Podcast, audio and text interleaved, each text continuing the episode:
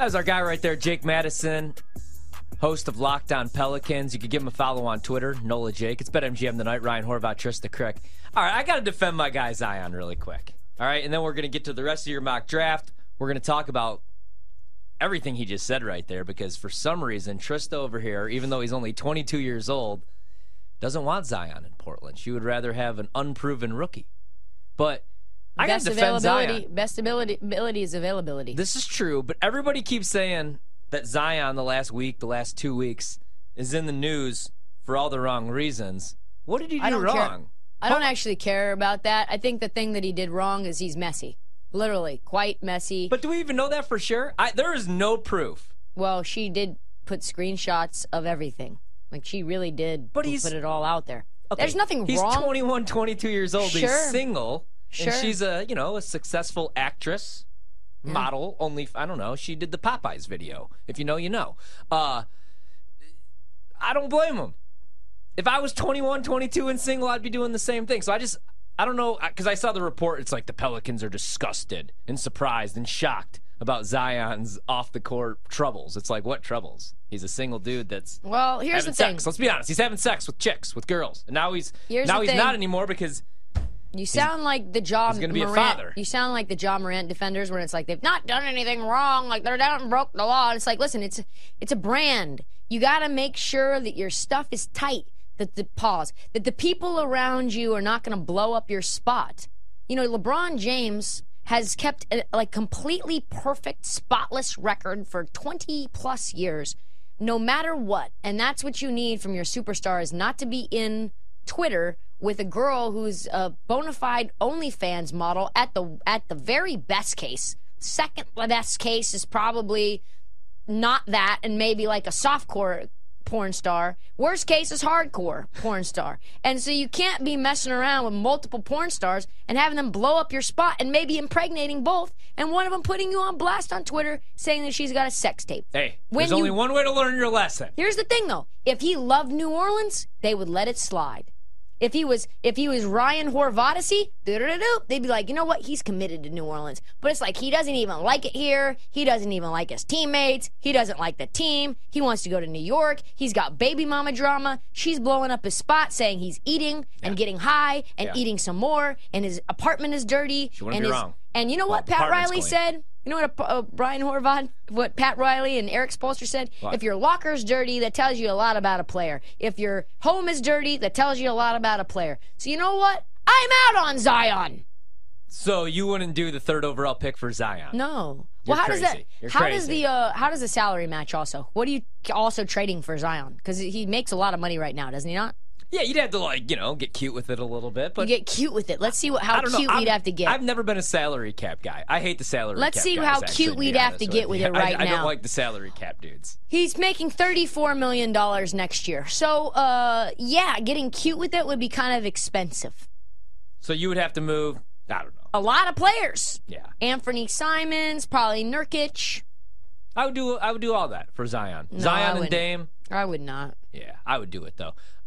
Get out of the ballpark, please. Off the wall. And, he catches it off the wall. So I got the first five over five in Sox Rangers. It's 1-0. I forgot to place the bet I gave out, thank God. We do got two on for my Rangers, though. Ooh, bases loaded, actually, for the Rangers. It's the benefit, I guess, that's the benefit, I guess, of the parking lot bets, is sometimes you forget to take bets that end up being bad. I thought he caught that off the wall. Yeah, that's it, too.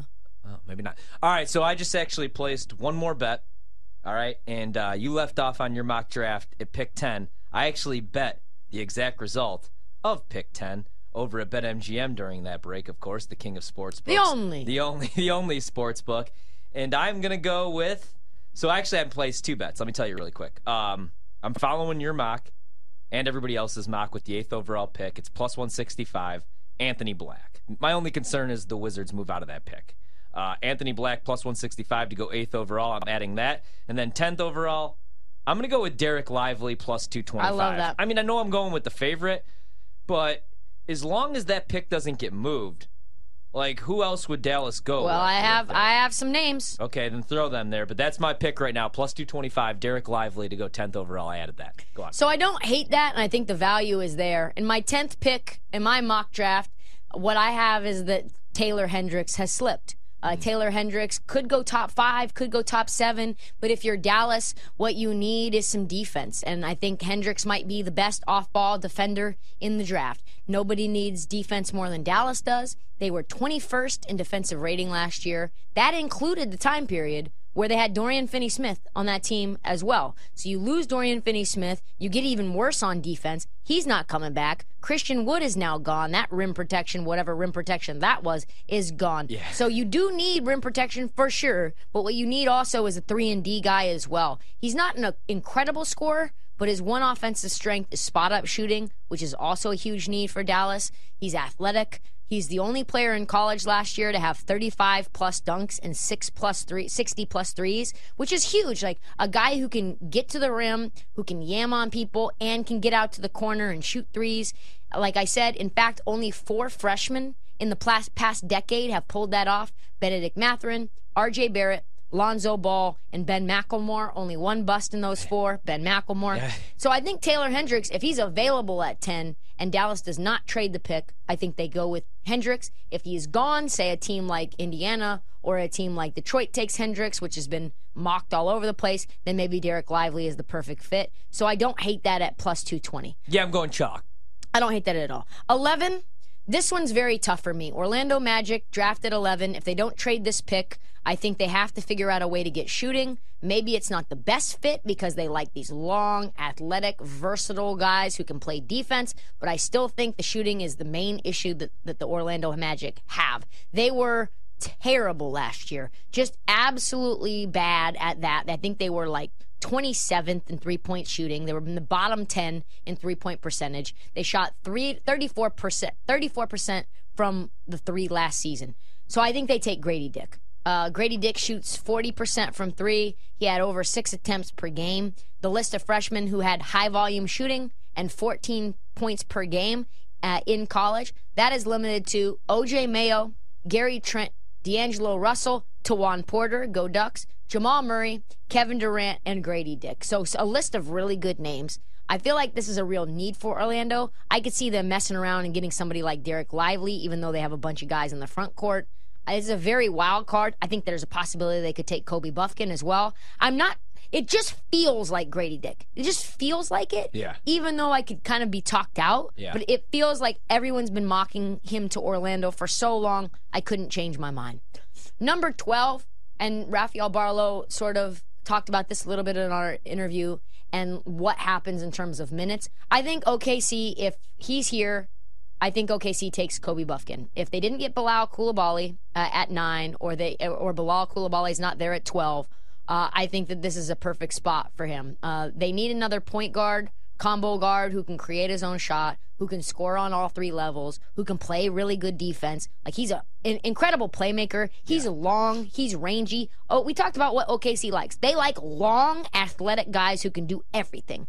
Kind of like a better version of what like Toronto. My wife. Yeah, that's what exactly. I am. Yeah, tall, long, athletic, and I could do everything. Literally everything except for touch rim. I could touch rim. I thought you were going to say pick up your towels. I could touch rim. All right, damn it. I know. You know what? I might not be able to. I got arthritis in my head. It's true. But Shai and Giddey with Kobe Bufkin, I think, would be a perfect fit. There's a lot of smokescreen around what OKC wants to do. They definitely need a guard that can shoot because Shai and Giddey can't. And they have Jalen Williams there. If you had Jalen Williams, Kobe Bufkin, Josh Giddey, Shai Gilgeous-Alexander, Lou Dort, Chet, like, that's a really interesting 6-guy rotation. I feel like there's a possibility there's not enough minutes to go around, but listen, Kobe Bufkin on this team, development-wise, would be an absolute steal at 6'5". Number 13 is the Toronto Raptors. I'm very sus on what they're going to do. This is probably the biggest wild card in the draft in terms of, like, what their strategy is. And what do they need? What do they need? What do they need? Do they think they're going to bring back Fred Van Fleet at $30 million a year? Like, you could say they need shooting, but Gary Trent Jr. has now opted back into his contract. Apparently, his main issue is with Nick Nurse and not the team. Listen, they've been rumored to run it back because they're not getting what they want from OG Anunoby and Pascal Siakam. To me, it feels like they do need a point guard, whether that's because Fred VanVleet is gone or whether they want to find somebody to be the replacement of Fred VanVleet and do, like, some sort of trade, maybe at the deadline or maybe next offseason. I think that they go with point guard here. I think they go with, because otherwise they need a shooter and then they have to reach for Jordan Hawkins. And I've heard that, but it just doesn't feel like a Toronto pick because Jordan Hawkins can't play freaking defense. That's just not what he does. He's a liability there. So I like Keontae George. Keontae George out of Baylor, he's a really, really robust scorer. He can do everything. He can pull up. He can step back. He has side steps. He's really good in pick and roll situations, which means him and Scotty Barnes, I think, would thrive together really well. 3-point percentage isn't great, but he shot 38% in high school. Yeah. And he shoots 80% from the free throw line, which really is how you project whether someone's going to be a good three-point shooter in the next level. On top of that, incredible passer when he gets into the lane. I think this would be a good fit for new coach Darko Rajovic. And then number 14, I've got Derek Lively rounding out the lottery. I think with Valanciunas being on an expiring, that's huge. Yeah. He's the best big man outside of Victor Wembanyama. That would be an absolute steal for New Orleans if they don't move up and move Zion. I like it. We'll get to the rest of Trista's mock. We're also going to get to our guy, Bill Ryder. That's all of it. It's 14. Pick 14? 14 is the lottery. I don't have anything else past the lottery. So that's it. Wait, you haven't had Grady Dick go yet, have you? Grady Dick went 11. Oh, yeah, 11 to Orlando. Yes. Yes. Everyone's accounted for. You could have actually taken Grady Dick over 9.5 minus 150 2 weeks ago. We didn't do it, though. Wow. When we come back, we're going to talk with Bill Ryder, host of Ryder Than You, Guy's the Man. And we're going to talk with Sam Vecini. We're going to see what their mocks look like. BetMGM The Night continues. Hour number 3 up next.